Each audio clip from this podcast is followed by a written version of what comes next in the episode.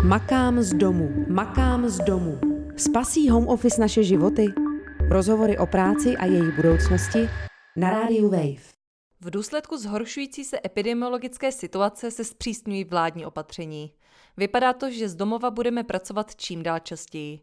V dalším díle série rozhovorů Makám z domu jsem se zeptala politoložky Kateřiny Smejkalové, jestli častější práce z domova promění veřejný prostor a soudržnost společnosti. Otevře se celkově debata o pracovních podmínkách a kolik budeme výdělečnou činností trávit času? Na to jsme se zeptali i vás. Myslíte si, že vám při home office práce přibývá nebo ubývá a trávíte prací více nebo méně času? Prací na home office trávím určitě více času, když jsem doma, protože si tu práci rozdělím a mezi tím dělám spoustu jiných věcí a ve finále strávím více hodin jakoby tím, než tu práci vyloženě dokončím. Ale jinak je si myslím stejně, jako když jsem v kanceláři. No já teda musím říct, že jsem učitel, takže ten home office pro mě byl jako hodně náročný v tom, že jsem se musel připravovat mnohem víc, než kdybych do té školy fyzicky docházel. Takže pro mě to bylo vlastně vyčerpávající a už bych to nechtěl nikdy takhle zažít. Takže práce určitě přibývalo, protože jsme se museli naučit s novými platformami a museli jsme vymýšlet ty videokonference a tak dále a tak dále, takže to bylo všechno nové. Prací trávím určitě víc času, než když jsem v kanceláři, ale obsah práce je pořád stejný, jako práce mám pořád stejné množství. A či myslíte, že to je, že na home officeu toho spíš přibývá, než ubývá? No, protože když člověk sedí v kanceláři, tak má pořád takový ten pocit, že se může zvednout a jít domů, že jde prostě domů. Zatímco tady, když jsem doma a pracuji z domova, tak když mám volnou chvilku, tak prostě ten počítač zapnu, i když už třeba není pracovní doba, takže pracuji kolikrát i po večerech. Myslíte si, že vám při home office práce přibývá nebo ubývá? A trávíte prací více nebo méně času? Jako práce asi podobně, ale trávím s ní víc času, no, protože prostě se musím spojovat pořád s kolegama přes různé komunikační prostředky a samozřejmě, když je člověk kanceláře nebo u klienta nebo kdekoliv face to face, tak prostě s tím stráví méně času, než když se musí spojovat a pořád všechno komunikovat vzdáleně. A taky člověk není asi tak efektivní prostě doma, tak jako je v kanceláři nebo někde jinde. Takže potom prostě třeba prokrastinuje nebo nedělá prostě tak efektivně a potom to musí dohánět večer a těžko se odděluje prostě jako práce versus třeba volný čas a takhle. No. Tak já si myslím, že trávím prací asi víceméně stejně času, akorát na home office je pro mě složitější si tu práci nějak rozvrhnout, protože když chodím do kanceláře, tak tam prostě mám jasně danou dobu, kdy tam jsem a prostě přijdu, pracuju a ve čtyři se zvednu a odcházím. Když to doma se pořád tak cítím, jako že mám tu povinnost pořád něco dělat, radši znova kontrolu e-mail a to i po té čtvrtý, i po pátý, i po šestý, jestli mi tam zase něco nového nepřišlo a ze začátku jsem s tím jako docela bojovala a pak jsem si v tom našla takový systém, že vlastně si to i doma musím nějak ohraničit časově, kdy jsem vlastně v práci a kdy už jsem jako doma. Anketu pro vás natočila Eva Sinkovičová. V minulém díle jsme mluvili o tom, jak se promění města. Jak ale častější práce z domova promění veřejný prostor? O tom se bavím s politoložkou Kateřinou Smykalovou. Od mikrofonu vás zdraví Eva Svobodová. Jak může častější home office, častější práce lidí z domova ovlivnit třeba nějakou komunitu nebo setkávání se?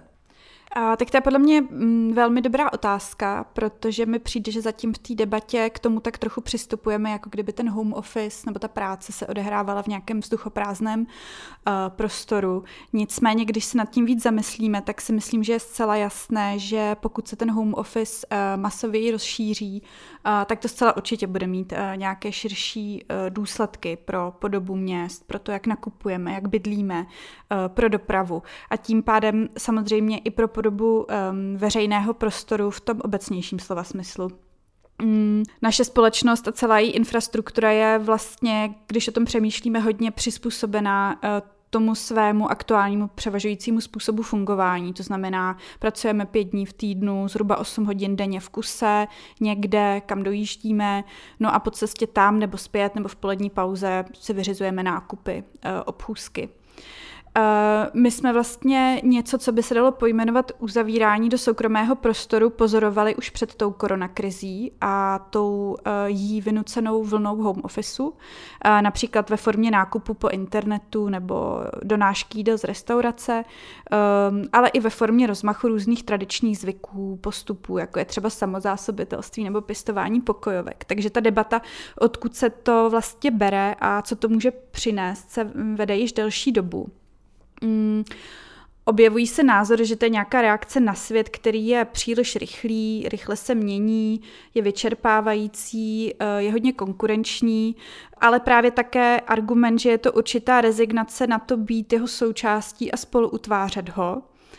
Uh, protože cokoliv, co vlastně není v bezprostředním okolí člověka, se v tom globalizovaném světě vymyká jeho kontrole. Eh, já jsem třeba teď zrovna nedávno četla titulní článek eh, německého týdeníku Spiegel o home officeu, jak se vůbec projevuje eh, projevují ty změny v práci, které přinesla koronakrize. A ten hovoří pro to německé prostředí o nějakém návratu k Biedermeieru což bylo že jo, ta, ta fáze v, v německé uh, historii, kde došlo k takovému návratu do, do té soukromé sféry. U nás známe podobný pohyb z té nedávné historie z, z normalizace. Byť samozřejmě tam ty důvody pro tu rezignaci na věci veřejné byly zcela odlišné, než, než jsou teď. No ta odpověď na to, co se stane, když se lidi začnou stahovat do soukromého prostoru, třeba v důsledku toho, že budou víc pracovat na home officeu, je poměrně banální ta společnost a její soudržnost vlastně se setkáváním a komunikací a spoluprací stojí a padá a význam eh, pro soudržnost společnosti mohou v tomto ohledu mít i setkávání zcela banální, jako když před člověkem u kasy v supermarketu stojí člověk, na jehož nákupu je vidět, že se mu finančně třeba nedaří zas tak dobře, nebo když vidím, jak náročná vlastně eh, je práce prodavačky. To utváří naše povědomí o tom, v jakém stavu společnost je a s kým vším eh, jí sdílíme. No a taková setkání se vlastně mohou teď odpadnutím neformálních kontaktů s kolegy, odpadnutím dojíždění, nákupů v kamenných obchodech, chození do restaurace, protože to je všechno, co potenciálně může s tím home officem odpadnout výrazně zredukovat a ty důsledky pro tu celospolečenskou soudržnost uh, mohou být neviditelné hned a jasně, ale o to uh, zásadnější uh, v dlouhodobém, dlouhodobé perspektivě mohou být. Je to ale skutečně práce, která formuje tak masivně ten náš každodenní život a není to třeba tak, že se začnou ty komunity vytvářet eh, víc třeba v místě bydliště. Já jsem to teď zrovna řešila v minulém rozhovoru eh, s Michalem Lehečkou a ptala jsem se nějakých lidí, jestli to třeba nějak neproměňuje ten vztah k jejich čtvrti ta otázka je, jestli třeba nevzniknou nějaké jiné komunity, jiné vazby a jestli je tedy ta práce uh, tak dominantní uh, pro to naše vnímání toho časoprostoru. No, já si myslím, že to v současné době prostě ještě nemůžeme říct. A to i tím, že nám aktuálně do toho zasahuje ta pandemie, která nás skutečně uh, nutí a v nějaké dohledné době nutit bude prostě zůstávat u, uvnitř těch svých čtyř stěn uh, a zároveň využívat uh, toho rozmachu nějakých digitálních služeb, které jsou samozřejmě také čím dál tím víc rozšířené a čím dál tím víc uh, dostupné, jako je třeba právě ta donáška jídel, jako je, jako je internetové obchodování a tak dále. To znamená, z mého pohledu uh, skutečně, pokud bych si mohla mm, jako lajznout nějakou predikci, tak si myslím, že skutečně mm, se to bude jako velmi měnit, včetně toho pohybu ve veřejném prostoru, ale samozřejmě těžko říct. Makám z domu, makám z domu. Spasí home office naše životy? Rozhovory o práci a její budoucnosti na rádiu Wave. Poslechni si i další díly na wave.cz lomeno makám z domu. Když se bavíme o těch home officeovatelných, takzvaně home officeovatelných profesí, těch je pořád nějaké procento. Jak vlastně navrhovat třeba tu podobu práce z domova ve vztahu k profesím, které právě nejsou home officeovatelné?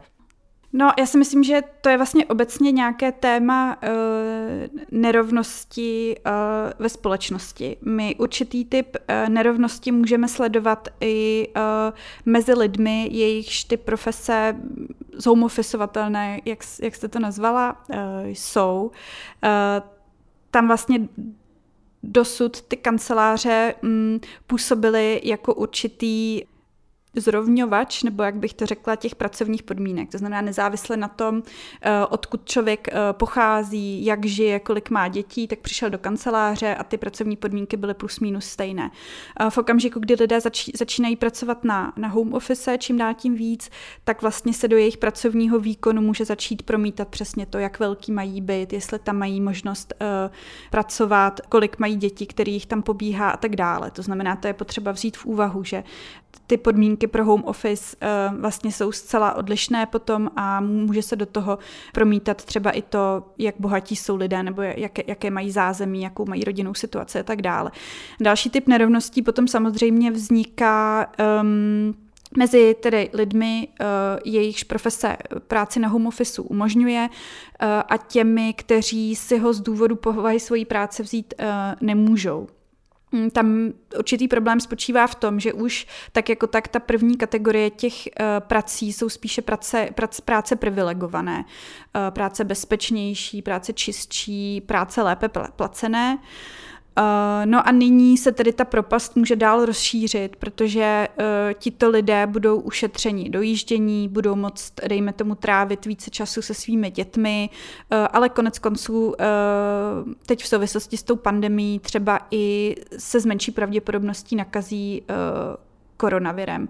To znamená, to je něco, v čem já určitě mm, spatřuju uh, poměrně velké společenské nebezpečí, protože mám dojem, že vlastně naše společnosti už jsou natolik polarizované a nerovné, že si vlastně další uh, zdroj pocitu nespravedlnosti nemůžeme dovolit. Uh, co ale s tím, uh, aby se lidé, kteří z domu pracovat nemohou, um, necítili více neprivilegovaní. To je samozřejmě velmi komplikovaná otázka bez jednoduchého řešení. Určitě se nabízí um, přemýšlet uh, a prosazovat lepší finanční ohodnocení. S tím samozřejmě musí jít uh, nutně ruku v ruce um, nějaké větší společenské ohodnocení, ale třeba i řešení bytové situace. My vlastně víme, že um, jsou to zejména ve větších městech v současné době uh, lidé, kteří třeba musí za prací dále dojíždět, protože tím, že hůř vydělávají, tak si nemohou dovolit bydle v těch centrech a tak dále. Objevují se třeba nápady na, na zřízení nějakých služebních bytů v centrech, kde, dejme tomu, zdravotní sestry nebo učitelé eh, vlastně musí pracovat, aby to, aby to neměli tak daleko um, a tak dále. Ale myslím, že z toho všeho, o čem mluvím, tak eh, je zřejmé, že to není nic, co se stranou sknutí prstu, že to jsou, jsou poměrně komplikované otázky, které um, potom i vyžadují uh, nějaké jiné přemýšlení vůbec o, o financování veřejných systémů a tak dále. Myslíte si, že že to může být svým způsobem i šance, jak začít celkově uvažovat o těch pracovních podmínkách, o nějaké transformaci uh, pracovního trhu a svým způsobem i těch nerovností?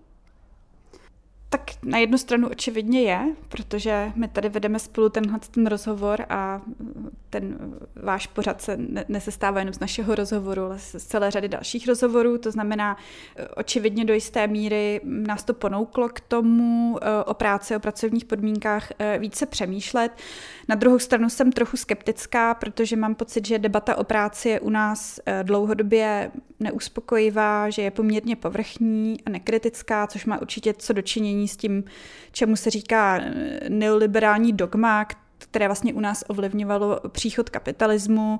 Eh, když bych to měla říct eh, jednoduše, tak, tak nějaká ta hesla zní, kterými se řídíme, prostě se maká, makat je ctnost, komu se něco nelíbí, nedaří, tak se za to může sám. Práce se určitě jako nějaká veličina neřeší i proto, že byla tak centrální veličinou minulého systému. No a to se pak zrcadlí systémově, třeba v pozici odborů, ke které se ještě asi dostaneme, ale třeba i ve vědě a výzkumu o práci. Eh, u nás je třeba naprosto marginální obor sociologie práce, který je vlastně klíčový k tomu, abychom eh, pochopili, co se v této oblasti děje. Ale i třeba v tom, eh, čemu se věnují média. No a to pak samozřejmě má i nějaké politické důsledky. My se těžko můžeme divit, že eh, lidé, kterých se to, kteří, kterých se to týká, tak se cítí politikou naprosto a médii naprosto zapomenutí, mají tendence se přiklánět k radikalismu nebo těmto institucím, ať už tedy politickým nebo mediálním, eh, důvěřovat. Přece jenom různé segmenty společnosti, eh, ta práce na home officeu zasáhne různě. Mě by možná zajímalo, mohla byste zkusit vypíchnout uh, nějaké z nich, možná uh, ženy, uh, možná rodiče, možná mladé lidi? Tak na prvním místě bych asi zmínila genderový rozměr toho celého, protože to mi přijde důležité a zároveň možná ještě pořád nedostatečně um, zmapované a akcentované. Um, to skutečně, skutečně problém je. Um, home office se vlastně předtím, než přišla koronakrize, bral jako nástroj na usnadnění slaďování uh, při péči o děti. Jenže tím, že je to skoro výlučně bráno jako starost žen, tak se vlastně de facto už před tou koronakrizí jednalo o nástroj pro ženy uh, a tím vznikala nerovnováha. Ukazovalo se, že ten home office je dlouhodobě pro ženy nevýhodný, protože nejsou potom na tom pracovišti vidět a při té jisté kultuře prezentérismu, eh, která pořád eh, u nás na těch pracovištích panuje, tak mohou být třeba i navzdory svým dobrým objektivním výsledkům eh, hůře hodnoceny, méně často povyšovány a a podobně. No, ta korona krize vlastně tento trend uh, potvrdila. Uh, ukázalo se, že když musel někdo z rodičů zůstat s dětmi doma, protože byla uzavřená škola, tak to obvykle byly matky. A tam, kde zůstávali doma oba rodiče, protože třeba i otec nemohl jít do provozu nebo ta firma se přesunula do home officeu, tak eh, vlastně dělali ty matky zázemí otcům pro nerušenou práci, nehledě na své vlastní pracovní vytížení. V zásadě to potvrzuje dřívější závěry ku příkladu studie think tanku německých odborů Hans Beckler Stiftung, která vlastně už před tou koronakrizí došla k závěru, že čím je pracovní uspořádání flexibilnější, tím toho muži více udělají do té své výdělečné práce a méně v péči, zatímco ženy toho udělají více do své výdělečné práce, ale i v péči. Um, a paradoxně tedy další závěrem, dalším závěrem té studie bylo, že flexibilní uspořádání práce navzdory možná nějakému tomu očekávání, že obecně toho času bude víc, třeba i na odpočinek tím, že odpadne to dojíždění, tak odpočinku eh, flexibilní uspořádání práce, včetně home officeu, nepřinesly navíc ani mužům, ani ženám, což, což je alarmující. Nějaká řešení, o kterých uvažují k příkladu německé odbory nebo německá politika, tak je třeba právo na home office a tím jeho určitá normalizace samozřejmě vyzývání i otců si home office brát, které tedy jde ruku v ruce s tím právem. Ale samozřejmě to mi přijde velmi zajímavé také nějaké transparentní vykazování práce, z kterého by prostě bylo jasné, kdo kolik toho odpracoval, včetně určitého sankcionování přes času, zkrátka, aby ti, ti otcové na tom home officeu prostě nemohli dělat 14 hodin denně eh, eh, bez nějaké ho upozornění na to, že, že to vlastně jakoby by tak být nemělo, eh, ale také pravidel pro kariérní postup. Eh, aby automaticky mm, nebyly třeba povyšování lidí, kteří toho prostě odpracovali víc, nezávisle na tom, jestli objektivně mají nebo nemají dob- dobrý výsledky, což, jak už jsem říkala, při té současné kultuře prezenterismu tak, tak občas je. No a pak samozřejmě také nějaké obecné zapojení uh, mužů, mužů do péče. Uh, další skupiny, které se asi vyplatí v souvislosti s tím home officem zmínit, tak samozřejmě mohou být starší lidé, kteří prostě nemají takovou, takovou zručnost a takovou afinitu Eh, k těm digitálním eh, prostředkům. Tam myslím, že se už během té koronakrize ukazovalo, že pro ty může být obtížnější eh, sedět doma s tím počítačem, který možná někdy ani vlastně vlastní nemají, když jim ho nedá k dispozici zaměstnavatel a snažit se třeba mm, se zúčastnit Zoomové konference. To konec konců byla někdy výzva, nebo je pořád někdy výzva i pro nás mladší ročníky další otázkou jsou asi mladí lidé nebo možná obecně lidé, kteří se uh, nově zapojují do trhu práce, třeba po tom, co změnili práci nebo po tom, co byli další dobu nezaměstnaní. Tam samozřejmě uh, ty situace, kdy se člověk snaží seznámit s novými úkoly, ale i třeba začlenit do nového kolektivu, jsou násobně těžší, pokud se to musí uh, odehrávat, odehrávat online. Makám z domu, makám z domu. Spasí home office naše životy? Rozhovory o práci a její budoucnosti na rádiu Wave. Jak nastavit pravidla home officeu tak, aby vyhovovala co možná nejvíce lidem? O tom se bavím s politoložkou Kateřinou Smykalovou. Když jste tedy po druhé zmínila ty odbory, koho by vlastně v této situaci měly odbory v uvozovkách hájit, když ty požadavky se můžou díky home officeu hodně rozrůzňovat? No, já možná začnu k té otázce odboru trochu um, šířej a obecněji. Já si myslím, že um, teď odbory stojí skutečně před nelehkým úkolem snažit se ten současný poměrně živelný rozmach té mobilní práce nějak podchytit a nastavit pravidla tak, aby byl v úhrnu tedy pro ty pracující prospěšný nebo přinejmenším, aby jejich situaci nezhoršil. Hmm, myslím si, že v tomto ohledu eh, je v našem kontextu ten problém, teď myslím v tom českém, že odbory jednak neexistují zdaleka v každé firmě a i tam, kde existují, tak mají poměrně omezené pravomoce. Uh, rozhodující je, co se jim podaří prosadit do těch takzvaných kolektivních smluv, ale nemají automaticky žádné právo spolu rozhodovat, když se zaměstnavatel rozhodne udělat nějaké třeba i dalekosáhlejší změny, jako tomu je mnohde jinde v západní Evropě. A druhým problémem, který spatřuji u těch odborů, je ten, že u nás vyjednávají odbory v podstatě výhradně na podnikové úrovni. To znamená, že jsou to řadoví zaměstnanci a zaměstnankyně té které firmy, kteří a které mají z principu spíše malé povědomí o těch na první pohled neviditelných úskalích různých uspořádání. Protože um, udržet si o tom přehled by vyžadalo, vyžadovalo určitou profesionalizaci, určité sledování odborných diskuzí uh, nebo podporu ze strany odborníků a podobně. Um, Například v Německu, a už jsem ho zmiňovala, mají eh, odbory k dispozici celý svůj think tank, který se jmenuje Hans Beckler Stiftung, o desítkách výzkumníků a výzkumnic, kteří se nezabývají ničím jiným než zkoumáním práce a toho, co je pro zaměstnance a zaměstnankyně výhodné a prospěšné. A tyto výsledky jejich práce pak mají odbory a podnikové rady pro své jednání k dispozici. Ničím takovými v podstatě eh, s určitými výjimkami samozřejmě ne, nedisponujeme. Um, takže se vlastně trochu obávám, že to bude i to, co nastane teď, že přes, přesně z těchto důvodů, které jsem popisovala, se úplně nepodaří uh, ani odborům pochytit, podchytit všechna potenciální úskalí a negativa té mobilní práce, těch home officeů a bude nás to potom nepříjemně překvapovat průběžně a dlouhodobě. Jen pak samozřejmě to, to samotné větší rozšíření home officeů pro odbory skýtá další výzvy, už jste o tom mluvila v té své otázce. Eh, jednak to odborové organizování dosud do velké míry stojí a padá s tím, že se lidé fyzicky v práci potkávají, probírají svoji pracovní situaci, mohou se spojit a potom něco společně požadovat. To se samozřejmě bude virtuálně eh, dělat daleko obtížněji. A jednak samozřejmě, a tam jste mířila tou svojí otázkou, se budou zřejmě dál vlivem rozšiřování různých mobilních a flexibilních forem práce rozrůzňovat a individualizovat preference pracujících a bude skutečně eh, obtížné hledat a prosazovat uspořádání, které by všechny ty pracující, které odbory eh, reprezentují, uspokojilo. Takže tam určitě budou vznikat problémy a myslím si, že, že odbory na to ještě uspokojivou odpověď uh, nenašly. Vy jste na to už taky narazila a to je téma efektivity práce a to, kolik lidé tráví času svou prací. A pomůže nám home office eh, tímto zkrácením nebo naopak? Já to zase možná vezmu eh, z takové principiálnější perspektivy.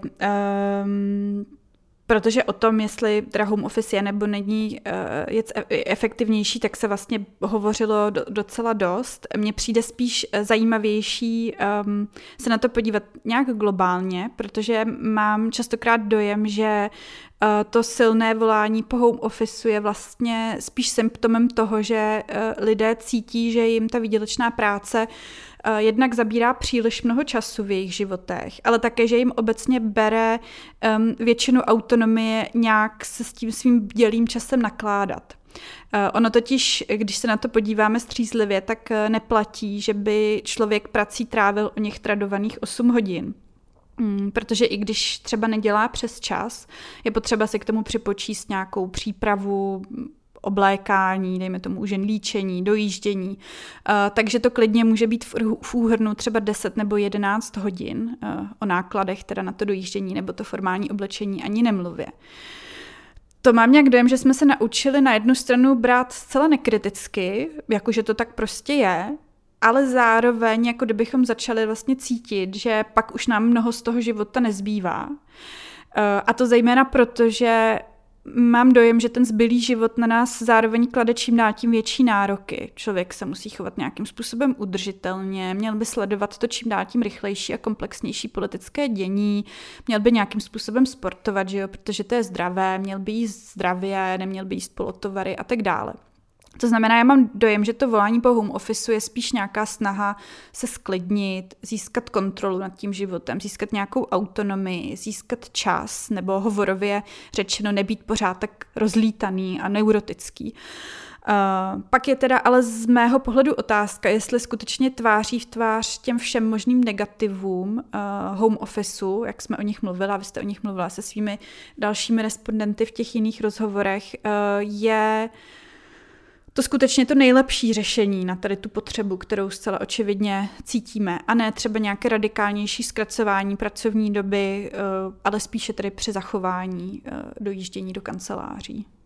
A jaká je vaše prognoza, že home office eh, pouze tedy omezí to dojíždění a, ten čas na oblíkání, nebo naopak, že to otevře tu debatu a začneme se víc bavit o zkrácení pracovní doby, o kterém už jsme se v jednom rozhovoru bavili? No, já v tomhle ohledu asi můžu poukázat na uh, vlastně nějaké jako výsledky vědecké, které doteďka máme k dispozici. Jednak uh, je to ta studie Hans Beckler Stiftung o tedy těch genderových dopadech flexibilních forem práce, kterou už jsem zmiňovala. Tam se skutečně ukazuje, že home office vede k tomu, že muži i ženy pracují více. Uh, muži tedy více pro tu svoji výdělečnou práci, ženy též pro tu výdělečnou práci a zároveň to odpracují ještě daleko více v té péči a volného času vlastně nemá, nemá nikdo. Tak to by byla ta situace pro uh, tedy páry, které se starají uh, o děti. Eh, ale i v obecných eh, výzkumech eh, vlastně vyplývá, a já jsem to zrovna četla tedy pro to Německo v tom už zmiňovaném textu pro týdeník Spiegel, že lidé na home officeu mají tendenci pracovat více. A to o, tedy pro ten, pro ten německý kontext o nezanedbatelných skoro 50 minut denně. Může to být, může to mít různé důvody. Uh, jeden z těch důvodů určitě je ten, že ta práce na tom home officeu má uh, určitou tendenci se tak jako rozplizávat, protože nemá jasný začátek, nemá jasný konec. Obvykle si člověk udělá pár nějakých přestávek, ať už na nějakou domácí práci nebo na to si, si uvařit oběd. To znamená sám častokrát ztratí přehled nad tím, kolik už toho vlastně za ten den odpracoval.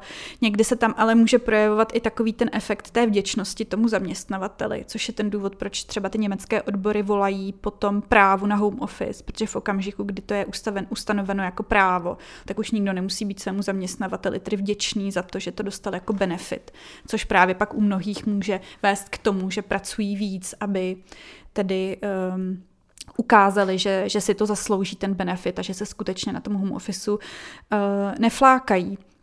Mm, to znamená, když se podíváme na tyhle ty výzkumy, uh, tak uh, by to spíš uh, naznačovalo, že um, si tím home officem příliš nepomůžeme, pokud jde tedy o, nějak, o nějakou snahu mít ten život klidnější, pracovat třeba méně a tak dále, protože pokud pracujeme o 50 minut denně více, tak to pro mnohé může vlastně kompletně vymazat ten časový benefit toho, že nemusí nikam dojíždět, pokud nedojíždí zase až tak daleko.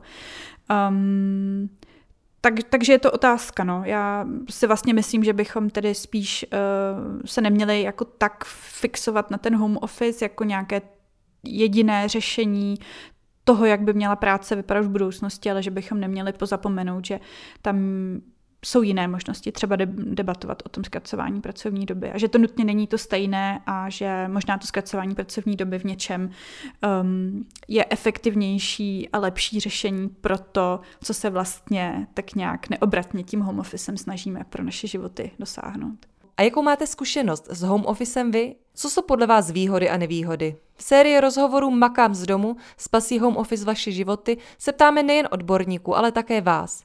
Nahrajte své postřehy a pošlete nám audiovzkaz na radiowave.cz. Makám z domu, makám z domu. Spasí home office naše životy? Rozhovory o práci a její budoucnosti na rádiu Wave. Poslechni si i další díly na wave.cz lomeno makám z domu.